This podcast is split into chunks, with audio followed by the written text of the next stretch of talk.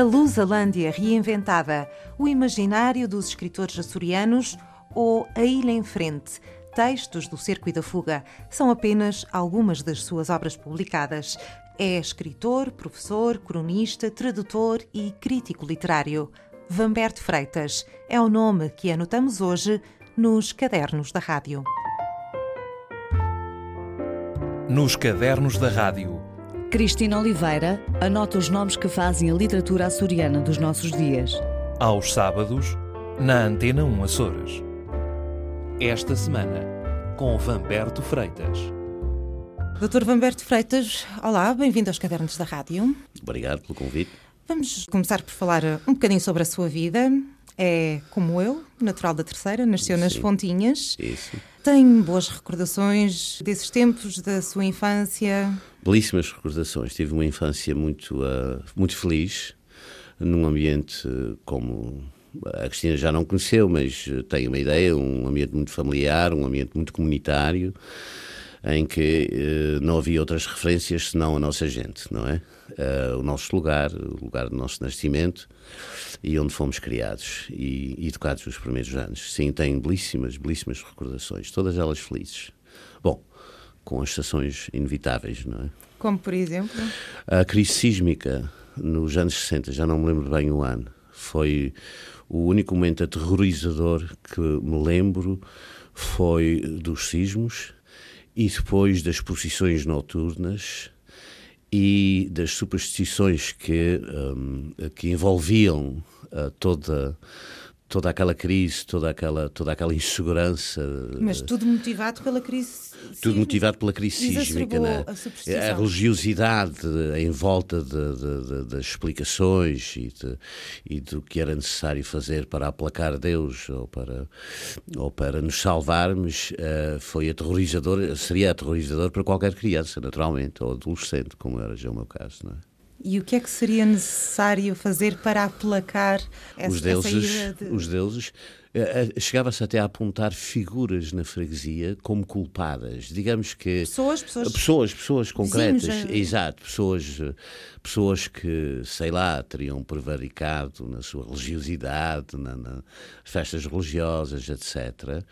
Se bem que já na altura haviam, eh, eh, existiam já explicações científicas disseminadas entre o público, etc., a partir do Rádio Clube de Angra, eh, o Coronel José Agostinho, que era muito conhecido, etc., explicava a cientificidade de- das ocorrências, etc., mas nas freguesias, na, na nossa ruralidade, eh, era tudo, era tudo eh, em volta do medo, não é? Mas isso, pronto, isso, isso, de resto, de resto eh, só me lembro das alegrias da, da minha infância e juventude, adolescência. Das brincadeiras preferidas, por exemplo?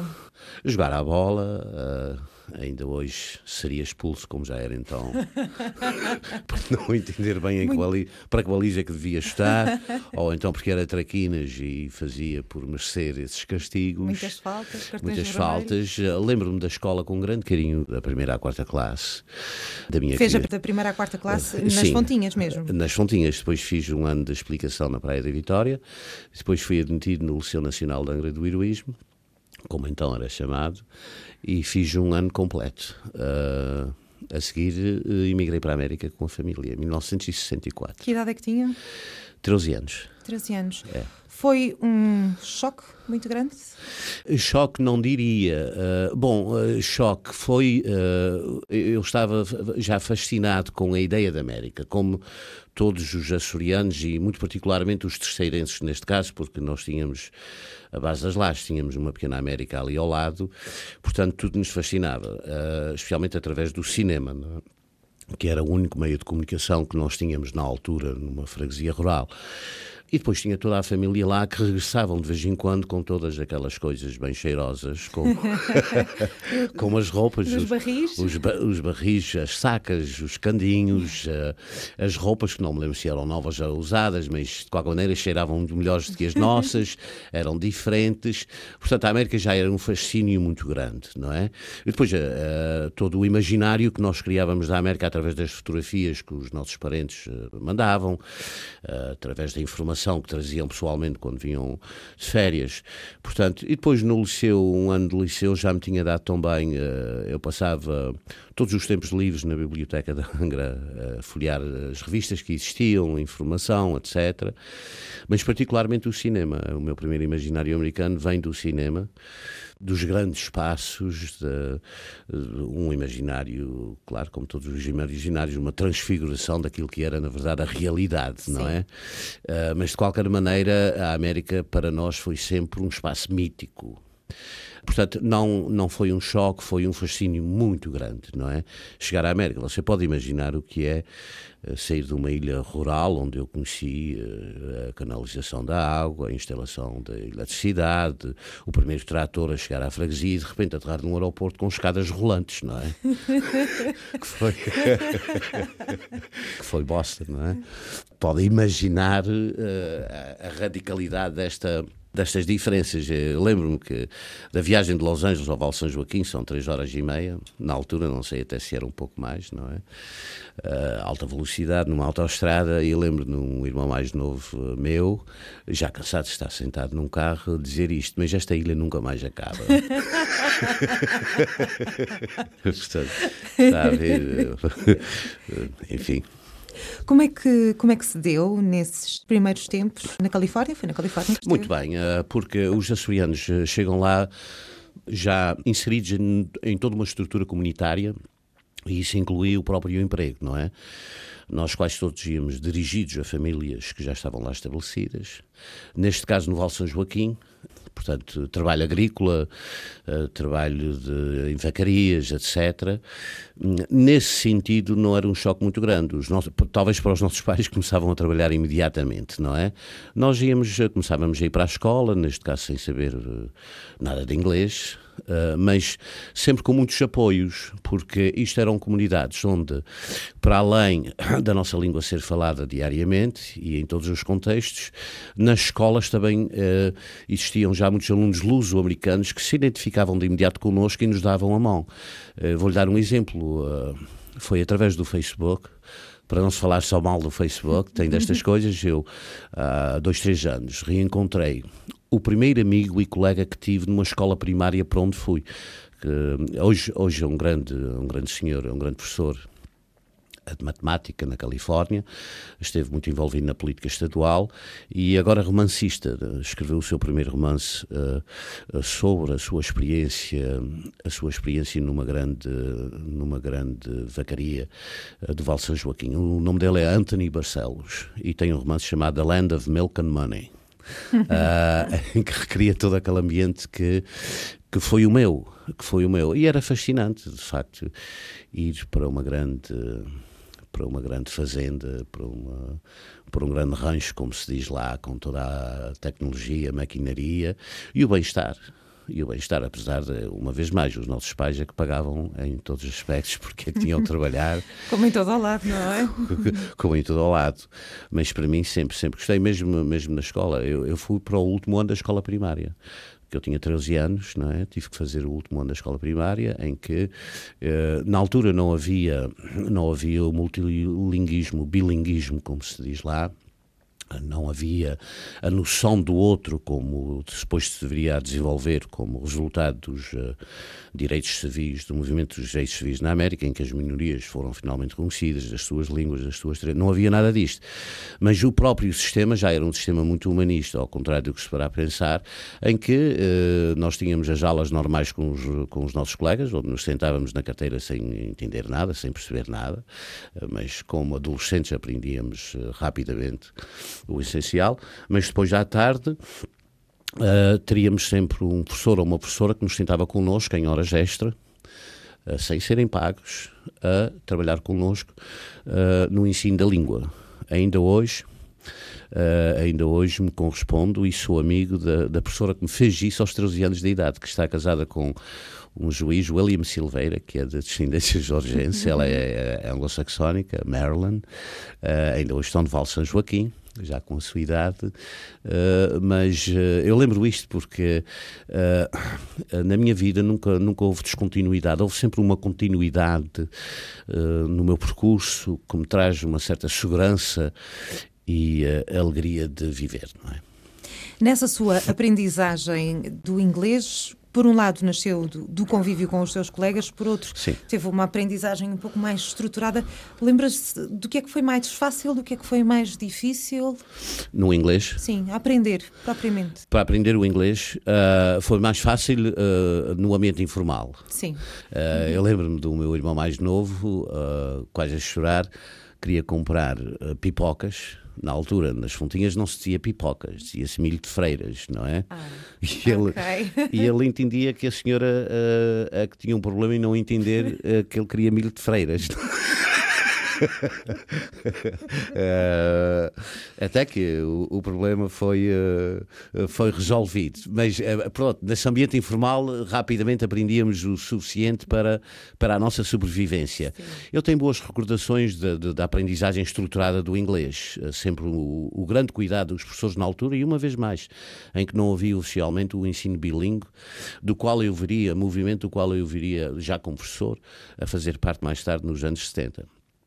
Uh, mas tenho muitas boas recordações uh, da competência dos meus professores e, ao contrário do que se pensava, mesmo uh, os açorianos na altura não, não eram muito referenciados no ensino superior, etc. Não, não, a nossa a razão de ser da imigração era para sobreviver financeiramente e construir uma vida sólida nesse, nesse sentido. Portanto, eram muito poucos. Mas eu lembro-me dos, dos, meus professores já começarem a falar: tu tens que fazer isto, tens que trabalhar, porque o, depois vais ir para uma universidade, etc. etc. Criar esta, esta, esta ideia de que, de que sim, nós poderíamos sair fora uh, do, dos círculos sociais a que as nossas famílias, círculos sociais, eh, enfim, eh, do trabalho braçal a que as nossas famílias estavam mais ou menos, eu não quero dizer condenadas, mas que era o seu único modo de vida, não é? Portanto, era por ali que começavam, era, era. com esse tipo de trabalho era. que imigravam e depois, claro que não podia ser de um dia para o outro, não. as coisas podiam mudar. Não, não, é? não, não, não. E ao contrário, há um mito que os pais açorianos não valorizam a educação. Não foi essa a minha experiência pessoal, não é? E uh, hoje posso dizer que, que não é todo verdade, não, não seria sociologicamente um, provado que os pais açorianos não apoiam a educação na América. Porque a verdade é que hoje, passadas estas décadas, a comunidade portuguesa na América uh, está-se a distinguir em todas as áreas uh, da vida profissional, artística institucional nos Estados Unidos, incluindo, inclusive na política. Portanto, esta segunda e terceira geração que começa a distinguir-se institucionalmente na sociedade americana teria de ter, teve o apoio das suas famílias. Sim, porque os resultados vêm-se agora, agora, mas vês, o investimento foi feito há duas ou há três pelos pais, décadas. pelos avós, não é? E depois já há uma coisa muito interessante, que mesmo os grandes escritores luso-americanos, que o já já, não é? todos eles poderiam ser escritores, escrever sobre temas que não têm nada a ver com, com a sorianidade, com Portugalidade, com, com referências de, de um passado que eles não viveram. Mas todos eles, todos eles fazem chamamentos constantes e profundos à sua ancestralidade e repassam, transfiguram uma cultura e uma, e uma mítica que lhes foi passada oralmente pelos avós. Portanto, uh, houve nesta ambiência uh, familiar, neste, nesta, nesta convivência, algo de muito positivo que foi transmitido a esta geração. Eu próprio tenho uma filha uh, nos Estados Unidos, nascida lá e vive lá naturalmente, que nos seus trabalhos na secundária escolhia sempre temas portugueses, não é? Depois telefonava-me, na altura não havia ainda o Facebook nem nada para facilitar, mas telefonava ao pai para fazer uma pergunta sobre história, sobre língua, sobre isto, sobre aquilo. Uh, e eu próprio, como professor, nos anos 80, dizia assim: não entendo porque é que todas as minorias têm grandes escritores, têm pessoas que se distinguem na, na, política e em todas as outras áreas, até mesmo no cinema, só nós é que não. O erro da minha análise era este: nós somos uma imigração. Por mais antiga que pensemos ser a imigração açoriana, não é muito antiga no contexto nacional americano. É uma imigração recente. Começa em massa, começa no princípio do século XX, na década de 20, para ser mais preciso, e portanto isto levou o Ainda seu tempo. Ainda não tem um século, não é? Ainda não tem um século, isto levou o seu tempo. Mas se formos hoje ver influências políticas nos Estados Unidos, a nível estadual, nos estados em que existe uma grande comunidade açoriana, na costa leste, eh, especialmente em Massachusetts, Rhode Island, e no, na costa oeste, na Califórnia, o número de políticos que se distinguem na política local, nacional, uh, escritores, até mesmo no cinema, não é? Pouca gente sabe que o criador de Star Wars, que é de segunda geração de açorianos, de uma cidade chamada Modesta, ainda hoje é mais ou menos dominada por açor-americanos, por açorianos e açor-americanos, que se chama George Lucas, como toda a gente sabe, e que o seu primeiro grande filme, American Graffiti, tem como referência precisamente essa cidade, não é? Sim. Isto é só um exemplo entre, entre muitos. Portanto, ele é filho de portugueses? Sim, de, de açorianos. De, de açorianos, é. é. Ele, não ele fazia tem, ideia. É, ele tem isso na sua. Ele fala muito pouco disso, mas na sua autobiografia tem uma breve referência. O outro, que toda a gente conhece, que é o Tom Hanks, que é descendente de picoenses de uma cidade chamada Ranford, por acaso, como diria o outro, onde vive a minha filha, que é por acaso também dominada por açorianos Sim. e pelo, uh, pela indústria laticínea.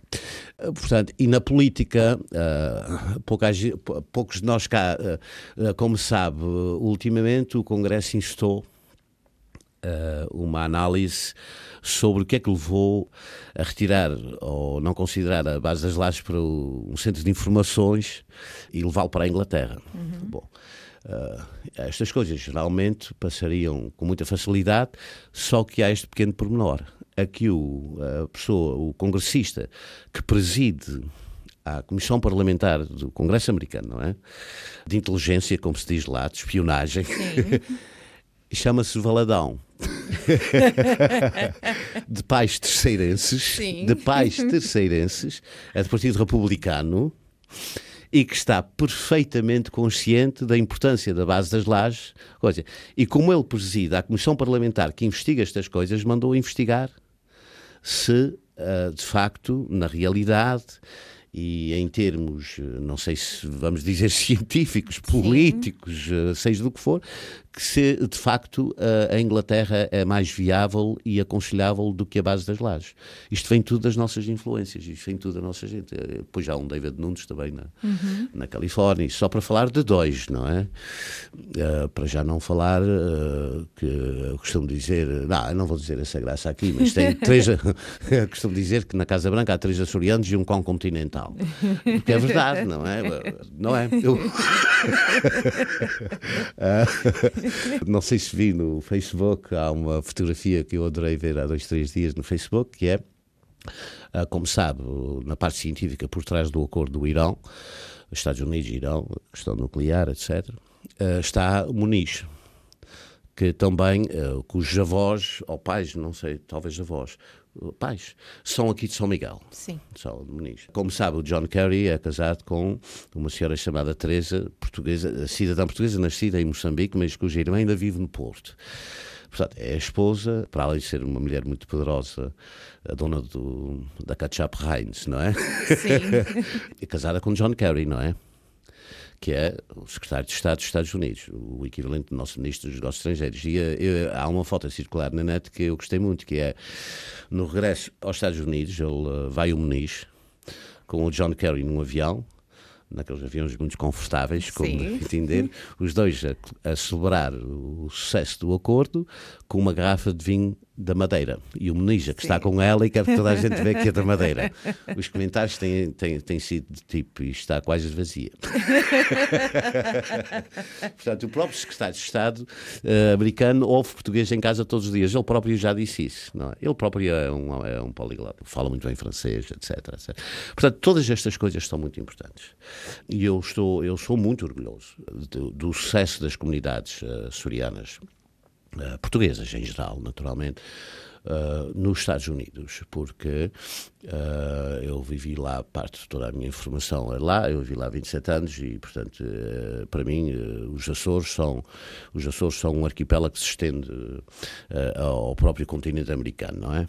Não, não vale a pena estar sempre a dizer isso, é uma comunidade hoje que tem uma influência desproporcional aos seus números e à sua retórica, porque nunca ninguém ouve os açorianos aos gritos por nada nos Estados Unidos, uh, mas é uma inserção muito sólida. E em, em locais-chave? Em locais-chave, sim. Uh, o Congresso, por exemplo, por exemplo, na Casa Branca, mas também isto tudo tem explicações, não é? Não sei como é que acabaram três sul-americanos com Obama, mas tudo isto, uh, tudo isto terá eventualmente uma explicação. Onde é que o Obama foi criado? Foi criado no Havaí. Sim. Qual é o grupo étnico dominante no Havaí? São açorianos, descendentes de açorianos. Ah, sim? Sim, uh, sim, especialmente micalenses, não é? Que foram para lá no século XIX. Portanto, era natural que já tivesse uma, uma predisposição. Não era natural, era, do... não, era, era não era natural, era inevitável que ele tivesse ido para a escola com descendentes de açorianos. Portanto, qualquer preconceito, chamemos Sim. assim, não existiria, não é? Não existiria e é- é- seria inevitável quando uma pessoa atinge o topo do poder americano, alguém não lhe ter telefonado e dizer assim: olha, que nessa área, nessa área existe Fulano. Lembras-te de Fulano? Ou lembras-te do irmão ou da irmã? Vai buscá-lo. E o, o facto é que, pela primeira vez que eu saiba, na história presidencial americana, tem três Açores-americanos na Casa Branca. O Meniz, os outros nomes eu esqueço, mas um deles já esteve em Lisboa, que, se não me engano, é o ghostwriter dele, é o que escreve os discursos dele. Sim. Ainda por cima, não é? Ainda por cima, o homem que reproduz a retórica um- presidencial. é uma posição muitíssimo importante. Para mim seria ideal, não é? Só que eu faria qualquer coisa de realidade e ficção, não é? Mas os políticos gostam disso, não é? E, e outros não me lembro muito bem o que é que faz. O Muniz é que é o mais conhecido porque é, é o, o equivalente de um secretário de energia, não é? E é muito bem considerado, é um professor na, na MIT, não é? Portanto, isto tem muita importância. Isto tem muita, muita importância. Tudo isto são plantas que nasceram de. Sim, foram sem- plantadas Mas sem qualquer dúvida. nos Sem- anos 20, a partir dos anos 20. A partir dos anos 20. Ah, até os anos 70, ah, a comunidade açoriana estava muito pouco representada no ensino superior e ainda hoje estará, em termos, ah, em termos de- numéricos, estará ainda hoje, se calhar poderia estar muito melhor do que está. Mas ah, também está muito melhor do que estava antes. E ah, a qualidade ah, dos nossos ah, descendentes é muito, é muito boa, muito sólida. E em todas as áreas. Em todas as áreas, não é? Eu muitas vezes penso, se Portugal de facto soubesse aproveitar toda a influência que poderia ter num país como os Estados Unidos, ia muito mais longe, não é? Olha, esta questão da base das lajes. Ah, Há quem defenda que deveria haver um, um lobby inst- instituído no- no- nos Estados sim, Unidos. sim, há de certa maneira um lobby, há de certa maneira um lobby que está mais ou menos escondido, à nossa maneira, eh, um Sim. lobby low-key, não é? Eh, um lobby sem, sem fazer grandes barulhos. E e eu, esse lobby português tem grandes aliados poderosos dentro do Congresso que não são portugueses. O Barney Frank era um deles, que já está apresentado, mas foi um congressista muito influente na Casa dos Representantes. Isso, isso é outra consequência, é porque, além dos próprios políticos que têm ascendência açoriana, eles também, Têm. com o contato com outros políticos, independentemente das suas Uma origens. vez mais, quantos açorianos tem, vender quantos açorianos peixe, tem na é? Casa Branca? tem três. e sim, e, e é assim. E, por exemplo, um congressista que. um jovem que acaba de ser eleito congressista e colocam logo ah, na Comissão ah, Parlamentar de Questões de Espionagem e Inteligência, como se diz, não é? Uhum. é qualquer coisa, é porque, é porque essa pessoa, apesar de ideologicamente não teríamos uma conversa muito pacífica, mas de qualquer maneira tem que ser uma pessoa muito inteligente para ser, para, para, para ser tratada com essa consideração pelos seus colegas, não é? Pelos seus colegas, portanto, eh, sim, é isso mesmo. Pouca gente sabe que ele saiu da política há muitos anos, mas o homem que foi mais influente na, na- na última parte da década de 70 do Partido Democrático, o homem que fazia ou desfazia políticos, era um homem chamado Tony Coelho. Sim, era o homem que fez o presidente Carter, por acaso está nas notícias pelas piores razões eh, desde ontem. Uh, fez o presidente Carter começou para o Espírito Santo na Casa Branca. Tinha esse poder, não é? Também da Califórnia, também da Califórnia, uh, filho uh, descendente de, direto de, também nascido no Vale de São Joaquim, uh, descendente direto de açorianos da Ilha Terceira. Terceiro ou São Jorge, agora não quero levantar falsos mas é grupo testemunhos. central, ok. É, grupo central. Grupo Central. Vamos voltar ao seu percurso de vida. Ficámos nos seus eh, 13 anos, estava a estudar, ainda continuou a estudar ainda durante muitos anos. Sim, eu fui para uma secundária, eh, depois eh, pensei que queria ser eh, um trabalhador agrícola durante algum tempo. O meu pai deixou porque era sua- foi o seu método de ensino. E foi eficaz. Ele disse a melhor maneira deste rapaz entrar nos, reentrar nos eixos Sim. é deixá-lo. Quer, quer ordenhar umas vacas aí ou trabalhar Deixa-o aí, deixa, deixa experimentar. Muito rapidamente eu disse: Eu quero ir, quero, eu quero fazer os estudos superiores. E aí o meu pai olhou para mim e disse: Acabas de justificar uma das razões pela qual emigrei. Ótimo, ótimo. Sim, vende aí o teu carro, não precisas dele para nada. Sim. nem tens dinheiro para isso. e começa já o teu percurso. E foi assim. Fui ter com amigos americanos, na altura não havia amigos açorianos nas universidades, mas tinha já amigos americanos que estavam inseridos no- nas universidades americanas e perguntei a um deles como é que eu começava o processo de, de acesso à universidade e foi pela mão deles que me ajudaram. Queres ir para a universidade? Ótimo. Já vamos ver como é que isto vai, vai acontecer ou vai funcionar. E foi assim. E começou por fazer uma licenciatura em estudos latino-americanos. É, pois eh, sim, estudos latino-americanos. Aliás, só tenho a licenciatura que é em estudos latino-americanos. O que aconteceu foi isto: eu tinha sido aceito pela UCLA, a Universidade da Califórnia, em Los Angeles, para fazer o doutoramento em estudos latino-americanos. Eu tinha altos destinos que depois dei uma curva na estrada e nunca mais eh, e- e- e não fui pelo caminho que me estava destinado. No verão, em que eu já tinha sido, sido aceito para fazer o mestrado e o doutoramento em conjunto na Universidade da Califórnia, que na altura era um privilégio muito grande ir diretamente para o doutoramento, um açoriano, aqui está, da terceira, Sim. que era diretor de uma escola secundária, ou um dos diretores de uma escola secundária, telefonou-me. Eu estava a trabalhar como recepcionista, imagino, num hotel para ganhar dinheiro, para quando fosse para a Universidade da Califórnia em Los Angeles já ter alguma Ter um pé de meia. ter um pé de meia. Pelo menos para os livros, não é? Porque ia, ser, ia estudar com bolsas, etc. Se não me importava, eh, eh, eh, isso foi na altura, 1974, em que o ensino bilingue é instituído nos Estados Unidos, feito obrigatório, isto é, qualquer escola nos Estados Unidos que tivesse mais de 10 alunos de uma determinada língua, cuja primeira língua seria outra que não o inglês, teria de instituir o ensino bilingue. Era lei federal, não é? Se eu não me importava de dar umas aulas durante um ano, não era só o português, ou filhos de imigrantes e a, e a sul-americanos. Ia dar outras matérias, mas eh, entre as quais haveria duas cadeiras, por exemplo, de português aos nossos alunos. E eu fui ter com aquele que era já o meu orientador, eh, e ele disse: Não. Disse, não vais fazer isso, coisíssima nenhuma, porque estás habituada, como todos os alunos, como todos os estudantes universitários, a não ter dinheiro. Portanto, podes continuar assim, não é? Vais continuar assim, porque o que vai acontecer é eles, vais ter um salário completo, vais ter seguro. ah, Vais-te pela- habituar a isso. Pela primeira vez não tens que viver com mais dois ou três malucos no mesmo apartamento. Sim. E quando acabar esse ano, ah, porque eh, havia a possibilidade de a Universidade da Califórnia dava-me dois anos sem ter que eh, concorrer novamente. Portanto, dava-me uma A licença. candidatura continuaria a- válida. A, candidatura continuaria válida por dois anos. Portanto, uma segurança muito grande. Eu disse, mas não vais, porque quando vires com um salário no- num, num distrito escolar, num belíssimo distrito escolar da Califórnia, AB, ABC Unified School District, suponho que ainda se chama assim, o- a escola era Cerritos High School, Cerritos High School. Vais-te habituar e depois vais querer o segundo ano, vais, vais voltar para aqui para me dizer assim, é só mais um ano, professor, porque agora eu vou ainda juntar mais um dinheirinho. Eu disse, eu sei o que é que isto vai, em que é que isto vai dar. Eu não tinha as pedagógicas nem nada, não tinha a mínima intenção de, de ingressar no ensino. Na, a- a- pelo menos a nível uh, no ensino público, primário ou secundário. Ah, e- mas fui. Eu disse: Não, isto comigo não vai acontecer. Não é? Deus me livre se eu não fazia os meus estudos de pós-graduação, ainda por cima na Universidade da Califórnia, depois de tanta ajuda que tive, etc. Ele disse: Bom, você é que sabe. Eu fui.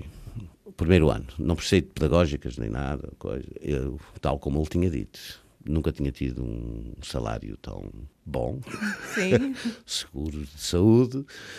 Aluguei de imediato, sei, mandei os meus colegas de imediato À Fava? Fava, na, na, própria cidade universitária onde eu vivia, uh, apartamento, um carro. e quando acabou o primeiro ano escolar, eu tive que dizer se voltava ou não. Uh, voltei. Sim. Quando acabou o segundo ano, disse à Universidade da Califórnia que por agora não poderia ingressar no, no doutoramento, mestrado e doutoramento, e ao fim do terceiro ano, eh, a universidade, ah, durante o segundo ano, no percurso do terceiro ano, a universidade disse, vais ter que fazer as pedagógicas só para caso, para ver o que é que aconteça, e eu próprio fiz o que se faz cá também, as pedagógicas, uhum. o estágio, etc, Sim. fiz tudo. A escola disse, só em caso de, quando acabares o terceiro ano, vais ter que optar ou por sair ou por ficar não é? Uh, e então eu fiz as minhas pedagógicas, o estágio foi muito facilitado, fiz nas minhas próprias salas de aula. Sim. Entrava um colega, sentava-se na parte trás da sala uh, e fazia como observava, não é? Porque já tinha a experiência de dois anos, etc. Ao fim do terceiro ano tive que ou ficas efetivo ou tens que deixar. E, e ficou? Claro. E voltou a falar sobre o seu antigo orientador, sobre isso? Uh, sim, sim. Ele já estava mais bem disposto. Ele disse, eu já sabia, não é? Ele disse, I knew, I knew it would happen. So, se estás feliz, tudo bem. Uh, tudo. Se calhar assim ia perder um belíssimo tradutor. quem teria, sabe? Teria quem sido sabe? interessante. Teria, teria sido, sido interessante. É. No meio disto tudo, tem noção de uma época específica da sua vida em que se começou a interessar mais pela literatura? Sim. Uh, nos estudos, uma das grandes componentes dos estudos latino-americanos era a literatura latino-americana, naturalmente. E nós tínhamos que optar ou pelas literaturas de língua espanhola ou Brasil. E, naturalmente, também tudo, tudo foi bom no meu percurso. Conheci uma professora que já faleceu, Nancy Baden, que era a professora de literatura portuguesa uh, com muita ênfase no Brasil, mas também com alguma ênfase na literatura portuguesa, que era uma das coordenadoras do, da licenciatura de estudos latino-americanos. E ela, claro, eles andavam a recrutar alunos como quem recruta uma tropa, não é? Não, nem penses em, especial, em escolheres para, para a componente literária literaturas de língua espanhola, vai ser língua portuguesa. O Brasil, neste caso, não é?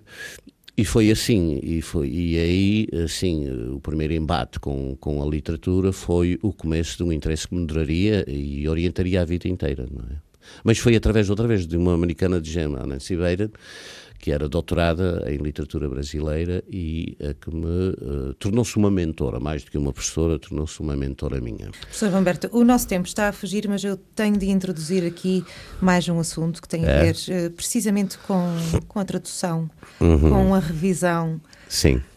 Acha que neste momento há na sociedade uma certa ideia de que os tradutores e os revisores são uma coisa do passado? Pode haver essa ideia, o resultado é que é muito pobre. Não? uh, e não precisa ir muito longe. Pegue numa revista qualquer de importância institucional entre nós e vai ver que a tradução peca pela sua péssima qualidade, não é? Uh, eu costumo, às vezes, nas minhas aulas aqui na Universidade dos Açores, pedir a um aluno, dou um texto em português e pedir ao aluno que passe aquele texto exatamente como, como, como foi ditado ou escrito no quadro ao Google e ver como é que o Google traduz. Sim. E o Google, o Google gaba-se de estar quase na perfeição, não é? Sim. Dizem que estão cada vez mais. Depende uh, da noção de perfeição. É, exato, é? a noção de perfeição que eles têm e aquilo que é uma tradução. Eh, não há traduções perfeitas, como a Cristina sabe muito bem, porque é a sua especialidade, mas já há tradições, uh, traduções mais aproximadas do que outras. E depois eu mostro, agora escrevam no quadro, pegue no, no, no que tem aí no seu tablet e escreva no quadro exatamente como está. Se eu diga, se, se, se por exemplo, se, se, o texto foi assim, eu estou a tirar três cadeiras de inglês e a tradução sai I'm taking three, three English chairs. Você é um ladrão, está a roubar cadeiras. Não é? Portanto, isso é só um pequeno exemplo entre muitos. Uh, não, não é possível. Uh, uh, Vou-lhe dar muito rapidamente um exemplo. Eu traduzi aqui há uns anos um poema do, do Frank Gaspar, que é um grande poeta, uh, sul-americano, é? o Frank Gaspar, e tinha a certa altura uma, a tradução em o original em inglês, qualquer coisa, como os velhos de pico estavam sentados à volta de uma mesa a tomar Nagaranset. Nagaranset é um nome nativo americano que quer dizer, não sei se é Rio, penso que é Rio, e tornou-se nome de uma cidade e tornou-se nome de uma cerveja, que é o que eles estavam a beber. Sim. Eu não sabia, nem o, eu não sabia o significado da palavra, nem sabia que era uma palavra nativa americana, não sabia, tinha visto pela primeira vez. Mas sabia que era, eles estavam a beber qualquer coisa com o nome na garança. Depois fui ver uma antiga cerveja que já não existe nos Estados Unidos e que era associada à classe trabalhadora por ser muito barata, são pescadores, Sim. picuenses que estão a beber. todo o o contexto cultural Todo à volta contexto. daquela E agora, palavrinha. traduza-me isso num, para português num, num poema. Como sabe, num poema é- deve-se evitar notas de rodapé, eh, ou então deixa-se a palavra em itálico, mas não vai dizer nada ao leitor. Se eu não sabia, como é que um leitor português, que não, sem qualquer vivência ou conhecimento de inglês, ia lá? Eu tive duas semanas. À tinha- volta dessa palavra. À volta. Tinha decidido pôr um asterístico na palavra e uma nota de rodapé. Cerveja americana associada à classe trabalhadora, porque as bebidas alcoólicas nos Estados Unidos estão estritamente associadas às classes sociais. Sim. e fazia muita diferença eh, ter aquele nome de cerveja. E eu telefono, no desespero, telefono ao próprio poeta, ao Franco Gaspar, e digo assim: Ó Franco, como é que eu vou fazer isto? Como é que eu vou traduzir isto? Ele disse: tão fácil, isso é a coisa mais fácil que tem no poema. Traduz por cerveja.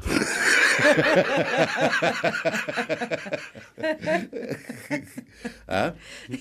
Eu sei que vou zangar alguns colegas meus, mas deviam, de- deveriam ler as memórias do, do maior tradutor americano de todos os tempos, do Gregory Rabassa, que começa as suas memórias dizendo assim: Quanto à teoria da tradução, não há nenhuma. Falemos agora do que é importante.